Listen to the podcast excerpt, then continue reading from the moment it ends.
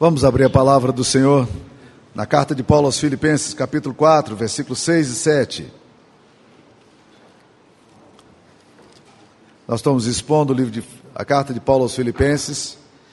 Nessa manhã nós falamos sobre os versículos anteriores, capítulo 4, versículo 1 até, até 5. Só para você saber, nós falamos que a partir do versículo do capítulo anterior, que nós precisamos ser cidadãos de dupla cidadania, cidadãos da terra, mas olhando para o céu, nós precisamos entender que somos filhos de Deus e que estamos indo para a nossa pátria definitiva. Falamos sobre a necessidade de lutar pela unidade da igreja no versículo 4 de capítulo 4, versículo 2. Falamos sobre a alegria no Senhor, capítulo 4, versículo 4, e como é, não, não viver em alegria pode ser uma armadilha para nós. Muitas vezes nós justificamos nosso mau humor, a nossa tristeza, sem considerarmos que muitas vezes essas questões são espirituais, a gente precisa da graça de Deus para superar, embora saibamos que existam enfermidades que geram depressão, é, geram desconforto, mas a gente não pode é, deixar que a alegria do Senhor não se torne uma referência nossa. Falamos também sobre moderação em épocas de, é, de tanto radicalismo, em épocas de polarizações, é muito importante que a gente tenha uma comunidade que seja moderada. E eu disse que estaria falando no versículo 6 e 7 sobre um, um desses tópicos que para mim é muito importante, sobre a questão da ansiedade. Olha o que a palavra de Deus nos diz. Filipenses 4, 6 e 7. Não andeis ansiosos de coisa alguma, em tudo, em tudo, porém, sejam conhecidas diante de Deus as vossas petições, pela oração, pela súplica, com ações de graças, e a paz de Deus que excede todo o entendimento guardará o vosso coração e a vossa mente em Cristo Jesus. Essa é a palavra de Deus, eu queria falar sobre esse assunto hoje. Eu tive o privilégio, nesse dia, de almoçar com um irmão que está completando 92 anos. Eu queria chegar aos 92 anos de idade com a lucidez dele, né? Bill Fanstone. E lá estava também o, o senhor Aloysio, a Sônia, lá estava também o Dr. Joe. E sentar com Bill e o Dr. Joe é sempre uma festa, né? Porque as tiradas que eles trazem, o Bill tem uma memória maravilhosa e o Dr. Joe é muito espirituoso. E o Dr. Joe, sem saber que eu iria falar no assunto, eu estou roubando a ideia dele, ele diz: Pastor, você sabe que nós temos três eras da humanidade, né? Nós temos a era paleolítica, a era neolítica e a era que nós estamos vivendo, que é ansiolítica.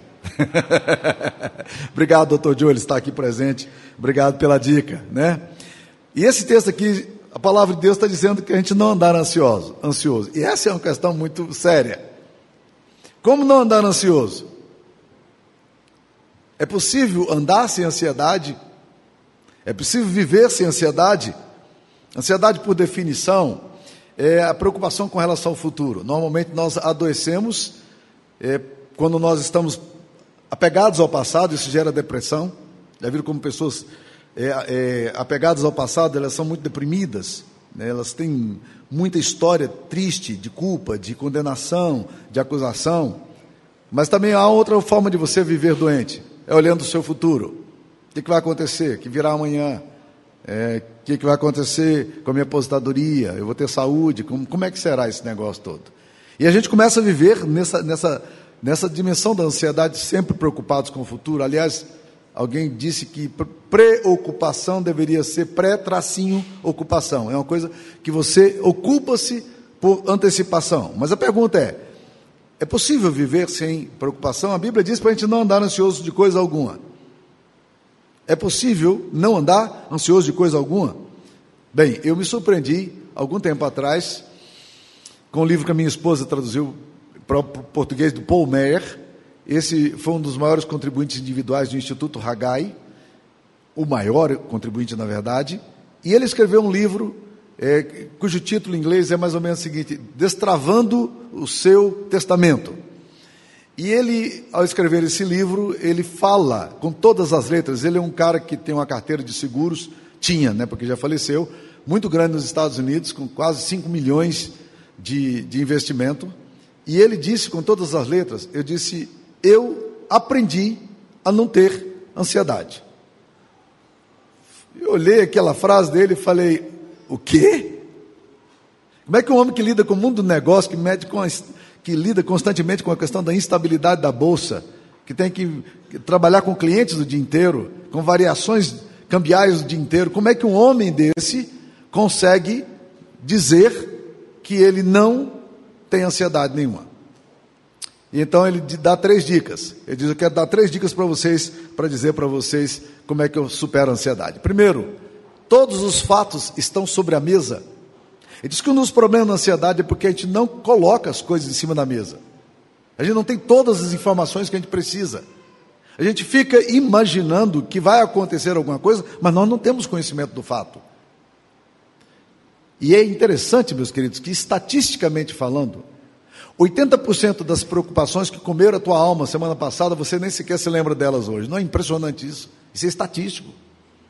Você nem sabe que você ficou preocupado com elas semana passada mas elas te preocuparam. Então todos os fatos estão sobre a mesa? Primeira pergunta. A segunda pergunta que ele faz, ele diz: Eu realmente quero me, me preocupar com isso? Eu quero que isso seja o meu estilo de vida? Eu quero viver em torno dessa preocupação? Eu quero gastar minha energia, minha saúde, a minha mente em cima de preocupação? É, é isso? É, é dessa forma que eu quero viver? E por último, ele faz a última pergunta que ele diz que quando ele, as duas primeiras, é, ele ainda consegue titubear nelas, na terceira ele não consegue titubear. A terceira pergunta dele é a seguinte: a Bíblia me autoriza a ter ansiedade? Deus me autoriza a viver com ansiedade? Aí ele diz: Olha, quando eu vejo as Escrituras Sagradas, tanto no discurso de Jesus no Sermão do Monte sobre a ansiedade, Mateus 6, versículo 25 a, 40, a 43, Jesus é mu muito claro em dizer que a gente não deve andar ansioso. Aliás, ele pergunta: por que, que vocês andam ansiosos? E Jesus pergunta: qual de vocês, por ansioso que esteja, pode acrescentar um côvado ao custo da sua vida ou um minuto à sua existência? A ansiedade resolve algum problema seu?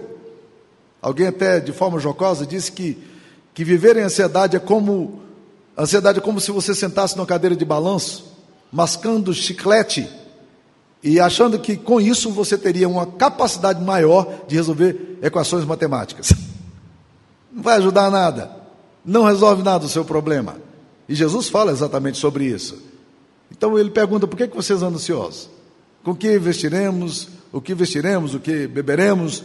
É, é, o, que, o que comeremos? Ele diz: isso é coisa de gentio, isso é coisa de pagão. Os gentios sabem que o Pai, os, vocês sabem que o Pai Celeste conhece todas essas coisas, né? Então não vivam como gentios, não vivam como pagãos. Então quando você vai para o terceiro ponto aqui, Deus quer que eu fique preocupado? A resposta é não. Mas por que, que eu vivo ansioso então? Quais são os fatores que estão levando essa sociedade, essa geração, a viver nessa era ansiolítica? O que está determinando isso para nós? Deixa eu dizer algumas coisas que passam pela minha cabeça quando eu penso na questão da ansiedade. A primeira coisa que eu percebo é que nós ficamos ansiosos por causa da nossa impotência. Quando nós não temos o controle da situação, daquilo que está acontecendo, e as coisas fogem das nossas mãos, elas não estão mais nas nossas garras, principalmente se nós temos um senso de onipotência ou de semideuses, que não é muito raro acontecer conosco. Nós achamos que as coisas podem ser controladas, se nós fizermos tudo certinho, não vai ter equívocos, não vai ter problemas.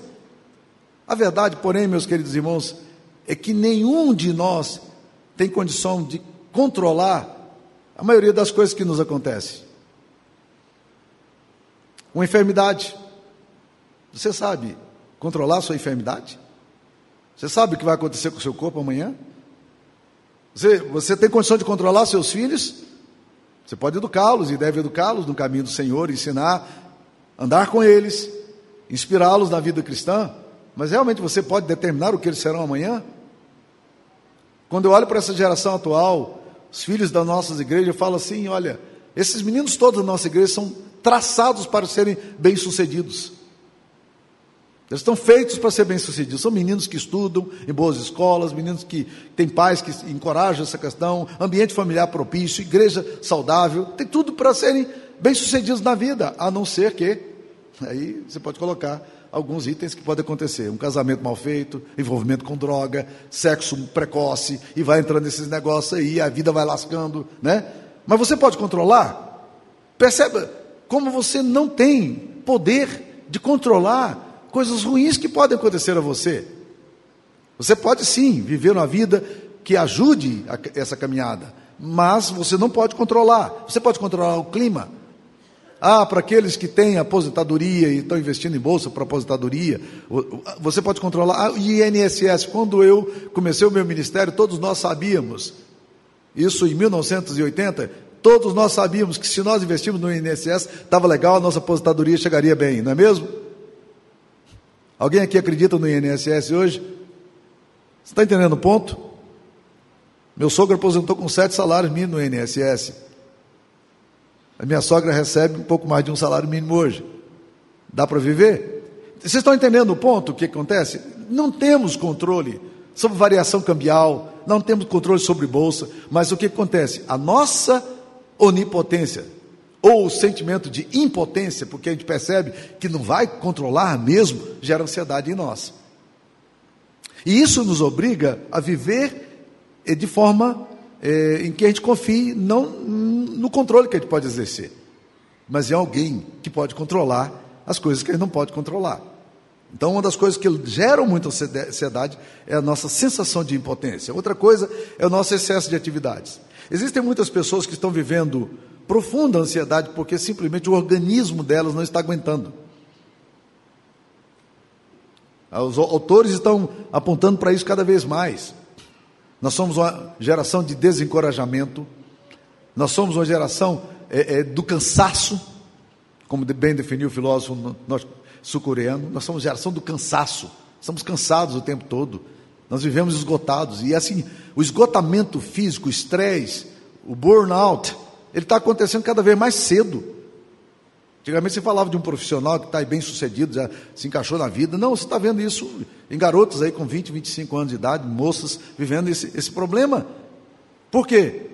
Excesso de atividades, a gente não tem parado.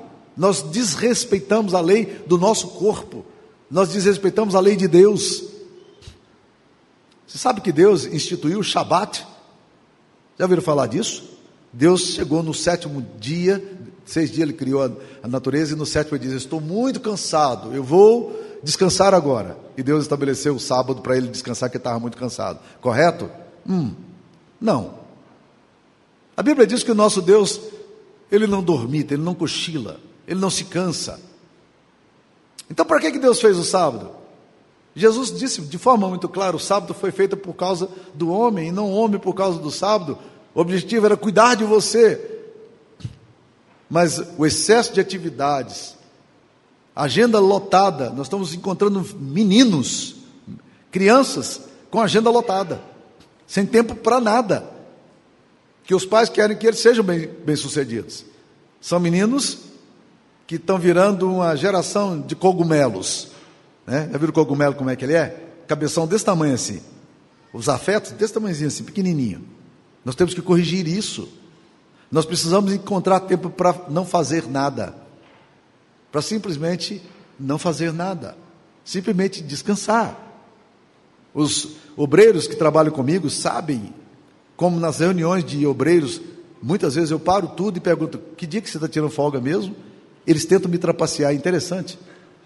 Eles tentam me enrolar, né? Não, é porque. Falei, que dia mesmo? Não, é, eu estou pensando. Não, não, eu quero saber que dia que você está tirando folga. Nós precisamos pensar nessa questão.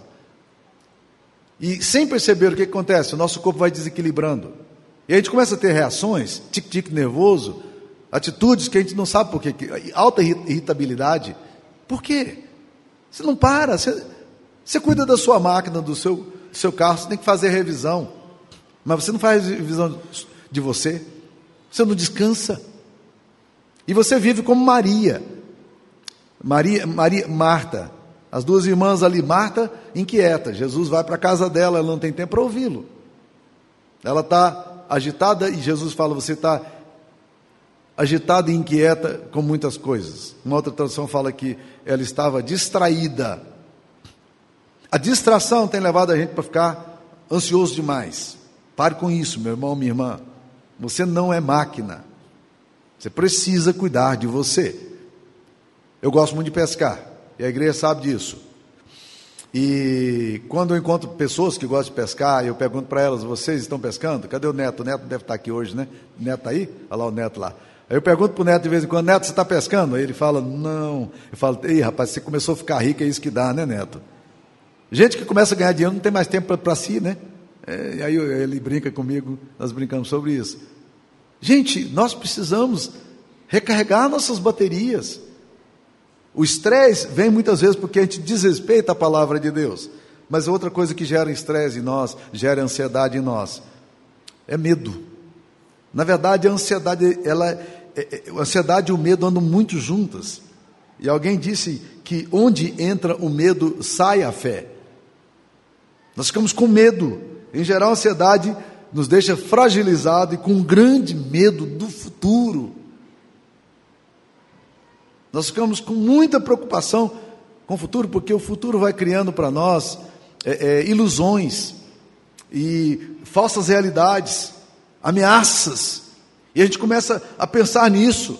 E, meus queridos irmãos, hoje o que não falta é ameaças em relação ao futuro. Você sai da, da, da, vacina, você sai da, da Covid, aí já entra na guerra e as coisas vão acontecer. E se você é uma pessoa que começa a ter muito problema com isso aí, é, é, eu queria te dizer, desliga um pouco o telejornal. Aprenda a relaxar. Porque se você for olhar as coisas, as ameaças que estão por aí, ameaças de guerra, ameaças bacteriológicas, ameaças sobre economia, você vai ouvindo as coisas, e aí se você tem investimento, aí você olha e hoje, e ontem você perdeu 4% do investimento que você tinha de ontem para hoje, e aí você começa a ficar medo, a gente começa a ficar com medo. É muito comum a gente ser consumido pelo medo. E Jesus então vai apertar os discípulos: qual de vós, por ansioso que esteja, pode acrescentar um côvado ao custo da sua vida? É isso que o texto está falando aqui. Ele diz aqui: olha, vamos lá. Primeiro, não andeis ansiosos de coisa alguma. Deus proíbe a gente de andar ansioso. Você pode ter ansiedade, mas não ande ansioso. Não faça disso um estilo de vida uma forma de viver, uma forma de existir. Não ande ansioso. Essa não é uma rota saudável para você. Mas olha que o texto vai além. Ele fala assim: não andeis ansiosos em, em tudo, porém. Essa conjunção adversativa aqui é muito interessante. Uma outra tradução fala: antes, é como se, se a Bíblia estivesse nos dizendo: olha, ao invés de você caminhar aqui na ansiedade, faça um outro movimento. Transforme, guarde o que eu vou falar. Transforme a sua ansiedade em oração. Está ansioso por quê? O que está comendo o teu coração hoje? O que está deixando você inquieto para essa semana? Que tal apresentar isso para Deus? Em tudo, porém, sejam conhecidos diante de Deus as vossas orações. Leve isso para Deus. Transforme a sua ansiedade em oração. Usa a sua ansiedade para dizer para Deus: Deus, eu não estou conseguindo controlar isso. Ah, não é controlar a situação, você não vai controlar mesmo, mas não estou conseguindo controlar as reações do meu coração, a taquicardia. Eu não estou conseguindo controlar a neurose que está me pegando, essa crise ansiolítica que está me dominando. Eu não estou conseguindo, Senhor. Transforme a sua crise em oração. Vai para o altar do Senhor, coloque isso nas mãos do Senhor, entrega ao Senhor, confia nele. O mais ele fará, não é isso que diz a palavra do Senhor? O mais ele vai fazer. Descansa no Senhor, espera nele. Entrega o teu caminho ao Senhor, confia no Senhor e faz o bem. Olha quantas vezes a Bíblia vai nos recomendando determinadas atitudes relacionadas a isso. Então, meus queridos, mude a forma de lidar com essa questão. Olha como é que a palavra de Deus nos diz: não andeis ansiosos, não vivam nesse estilo de ansiedade. Isso não é o estilo de vida que Deus tem para você. Segundo, transforme a sua ansiedade em oração. Isso é um exercício diário. Porque você vai vencer uma ansiedade, e se você é tendente à ansiedade, vai surgir outra ansiedade. Você só troca uma pela outra. Então, coloque isso na presença de Deus. Apresente seus motivos a Deus. Mas olha uma coisa interessante que o texto aqui fala. Ele diz assim: Antes sejam conhecidas diante de Deus as vossas petições. E ele diz: pela oração, súplica e ações de graça. Três coisas. Você transforma a sua ansiedade é, em oração, através da petição. Petição é um pedido que você faz a Deus, é um clamor a Deus. Mas o que nos surpreende nesse texto aqui é que ele fala pela súplica, porque súplica é uma oração também, é um pedido também, só que é com intensidade. Súplica é a oração acompanhada de lágrimas. Você ora e, e você está fragilizado, você está quebrantado, você está realmente moído. Isso é súplica. É assim que a gente tem que fazer, mas surpreende-nos aqui nesse texto, quando ele fala com ações de graça. Porque esse texto nos fala para a gente orar, transformar a nossa oração nossa ansiedade em oração, competições e súplica e ações de graça. Deixa eu tentar explicar isso aqui para vocês. Pelo seguinte: quem é que é grato? Gratidão é o amor contemplando o passado, como já disse um poeta. Ou como diz o ditado francês, que gratidão é a memória do coração. Só é grato quem tem memória. Você é grato por quê? Eu sou grato pelo que Deus fez pela minha vida. Sou grato por isso. Memória gera gratidão. Ou gera amargura, né? Ou gera trauma, ou gera dor. Nesse caso aqui, o apóstolo Paulo diz assim: gente, tragam as ansiedades com vocês com memória. O que, que, é isso? Vamos lembrar um, um, um incidente da palavra de Deus para explicar bem isso aqui. Quando Davi vai enfrentar Golias, a situação era bem difícil. Ele não tinha chance humana de, de, de ser vitorioso. Alguém disse que Davi só foi vitorioso porque Davi era um homem de fé. E você tem duas formas de olhar os gigantes que acontecem na sua vida. Quando ele olhou o gigante, ele poderia ter dito: Eu não ganho desse gigante de jeito nenhum. Mas ele fez o quê? Ele diz: com a testa daquele tamanho, não erra essa pedra nunca. E ele acertou, né? Mas o que, que realmente moveu Davi naquele momento? Davi diz a esse gigante o seguinte: ele fala o seguinte, eu já venci um urso, eu já venci um leão, experiências que ele já teve de livramento de Deus. E Deus vai me livrar também desse incircunciso filisteu. Olha, se Deus já me deu vitória lá, Deus vai me dar aqui. Olha a gratidão como é que é importante. Olha a memória como é importante. Olha para o passado. Olha para o seu passado e veja, Deus não cuidou de você até aqui? Deus não tem cuidado de você até aqui? O vosso Pai Celeste sabe que você precisa dessas coisas, então você já experimentou isso na sua vida. Então, se você já experimentou esse Deus, a memória está tão clara em você, por que, que você está assim tão ansioso? A memória é para gratidão. Você olha para a sua vida com gratidão, com a baita memória, dizendo: Senhor é bom. Em todo tempo o Senhor é bom. Deus tem cuidado de mim. Louvado seja o nome do Senhor. Ele também vai me dar vitória. E aí a gratidão se torna um instrumento profundo para vencer a ansiedade. Então toda vez que você estiver ansioso, e você conseguir, se você conseguir, olhar para o seu passado e para a sua história e ver como Deus já visitou a sua vida, a sua história, a sua família, momentos que você passou de desespero, de dor e que Deus esteve presente, você vai dizer: O Senhor já esteve comigo, o Senhor está comigo, o Senhor vai estar comigo, louvado seja o nome dEle. Muda completamente a cabeça da gente, essa compreensão da gratidão. Você tem memória de coração? Você é capaz de evocar os feitos de Deus na sua vida e trazer os feitos de Deus para resolver problemas de hoje? Foi o que Davi fez. Ele evoca a experiência dele, ele evoca a história dele e diz: Como Deus me livrou do leão e do urso, Deus também vai me livrar desse gigante aqui. Pum, pronto. Isso é força para ele. Então, meus queridos irmãos, é assim que se vence a ansiedade.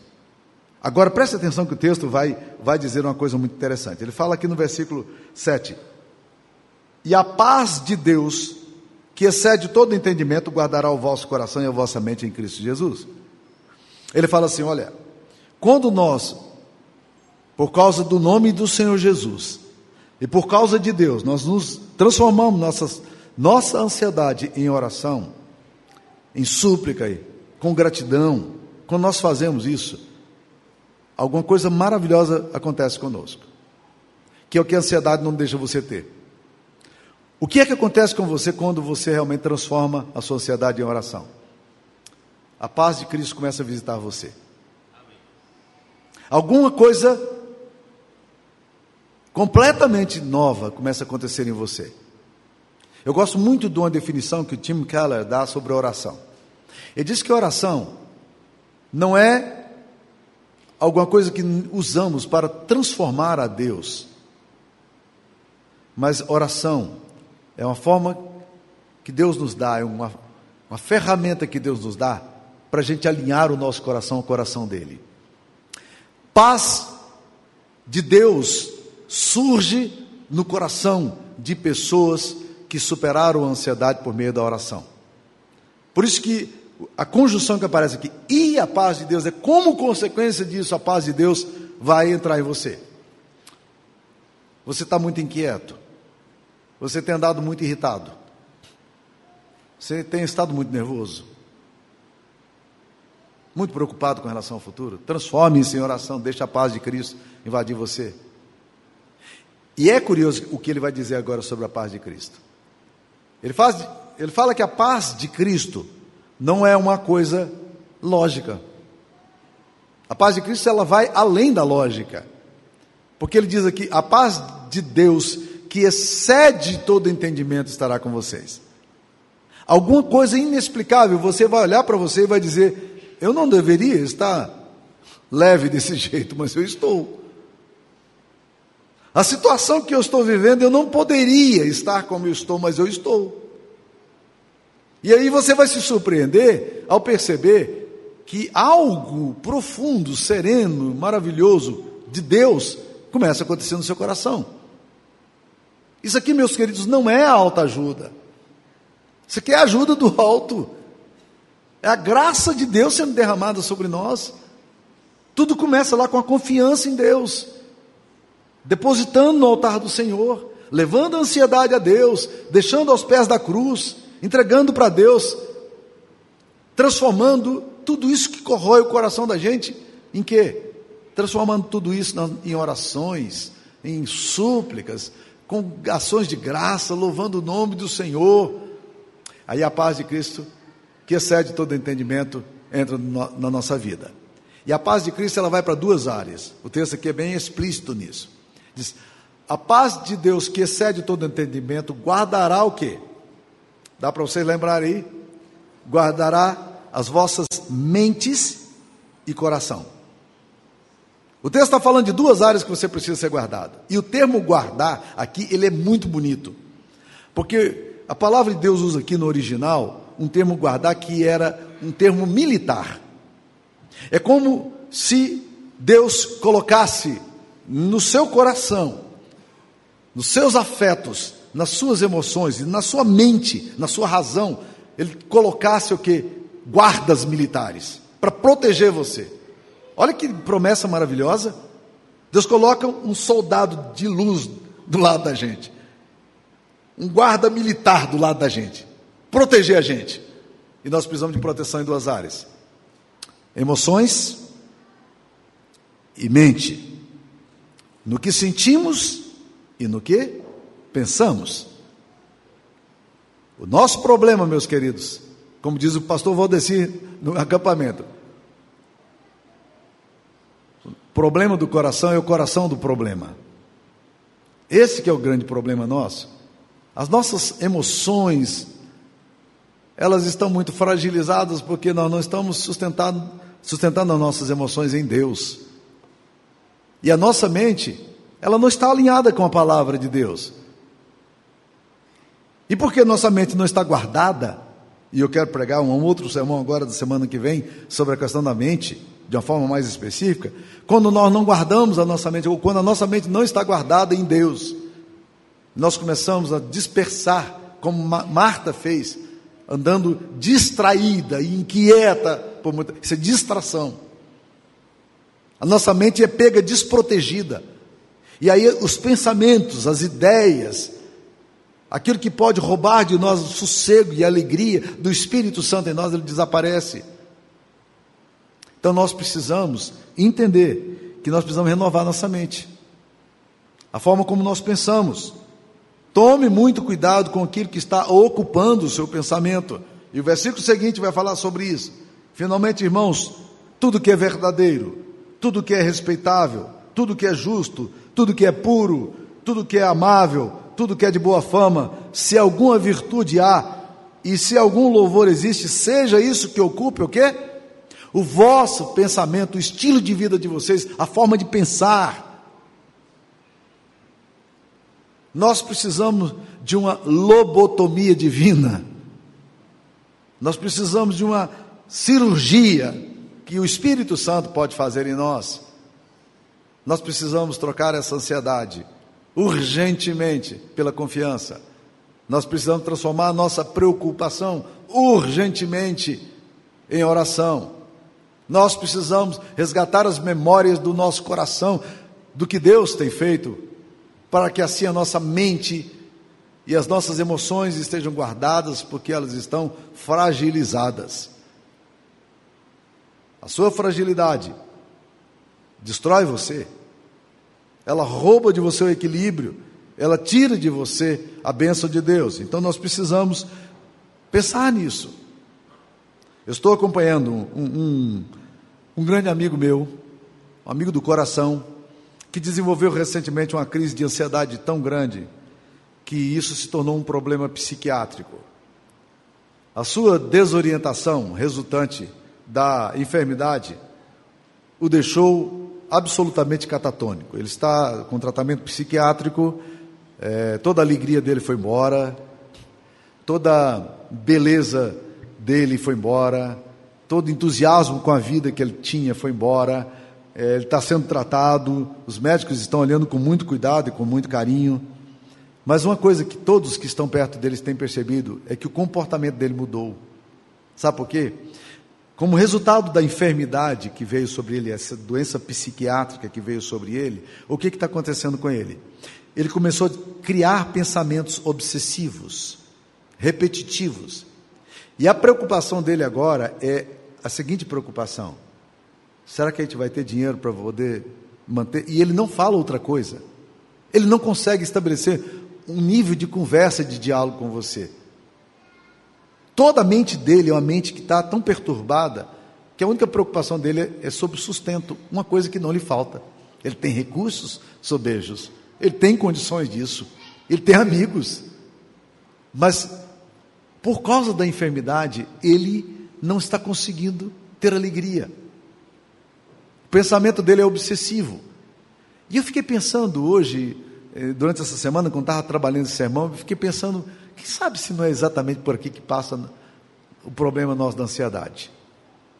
Tá, no nível muito mais leve, obviamente, no nível que não existe, não exija um tratamento psiquiátrico, mas nós, por causa da enfermidade do nosso coração e da nossa mente, por não conseguirmos pensar de acordo com as Escrituras Sagradas, por não podermos confiar em Deus, por nosso coração estar inseguro. Será que esse ciclo vicioso não entra na nossa alma e vai destruindo a forma da gente pensar, a forma da gente agir, a forma da gente sentir, a forma da gente perceber, a forma de julgar as coisas? Talvez seja exatamente isso que esteja acontecendo com você. Você criou um ciclo vicioso e você entrou nele. E a sua mente tem que ser tratada. Deus precisa colocar guarda militar nas suas emoções e na sua mente, para que essa paz que excede todo entendimento domine o seu coração e a sua mente e a sua vida. O que, é que a gente faz com tudo isso que a gente ouviu? Um grande amigo meu, presbítero lá no Rio de Janeiro, Wilson de Souza, ele gostava de usar uma expressão, e eu tenho usado isso muitas e muitas vezes. Quando a gente está conversando com alguém, alguma coisa é pedido, uma sugestão é, é dada, um aconselhamento, e eu falo: olha, Eu vou falar o que eu penso, você avalia aí, porque ele diz o seguinte, Wilson, ele fala assim, que feedback é feedback. Você pega o feedback que você recebe e joga no lixo, você para e diz, cara, interessante, eu preciso pensar sobre isso. Feedback é feedback. Eu estou dando um feedback para vocês do que pode estar acontecendo na alma de vocês nessa era ansiolítica. Como é que está o seu coração? Você tem experimentado paz de Jesus, que excede todo entendimento? Você tem tido memória de gratidão para vencer tudo isso? A sua mente e as suas emoções estão guardadas em Jesus? Você queria orar por isso hoje? Que tal se você trouxesse nesse momento toda essa esse temor que você tem sobre o futuro, toda essa insegurança sobre o que pode acontecer com você e depositar isso no altar do Senhor. É isso que está perdendo para nós. Vamos fazer isso? Curva sua cabeça, vamos orar. Senhor, nós queremos apresentar ao Senhor a nossa história. E muitas vezes, ó Deus, o que apresentamos para o Senhor não é exatamente um currículo muito bonito, mas é um currículo de medo, de ansiedade, de tristeza, de preocupação, que o Senhor nos convida aqui pela tua palavra a apresentarmos ao Senhor. O Senhor que conhece o coração, todas as pessoas que estão aqui nesse lugar, Senhor sabe a necessidade de cada uma delas. Eu quero te pedir que o Senhor visite, a Deus querido, nessa área em que elas precisam experimentar a paz que excede todo entendimento. Guarde a mente e as emoções de cada um, Pai.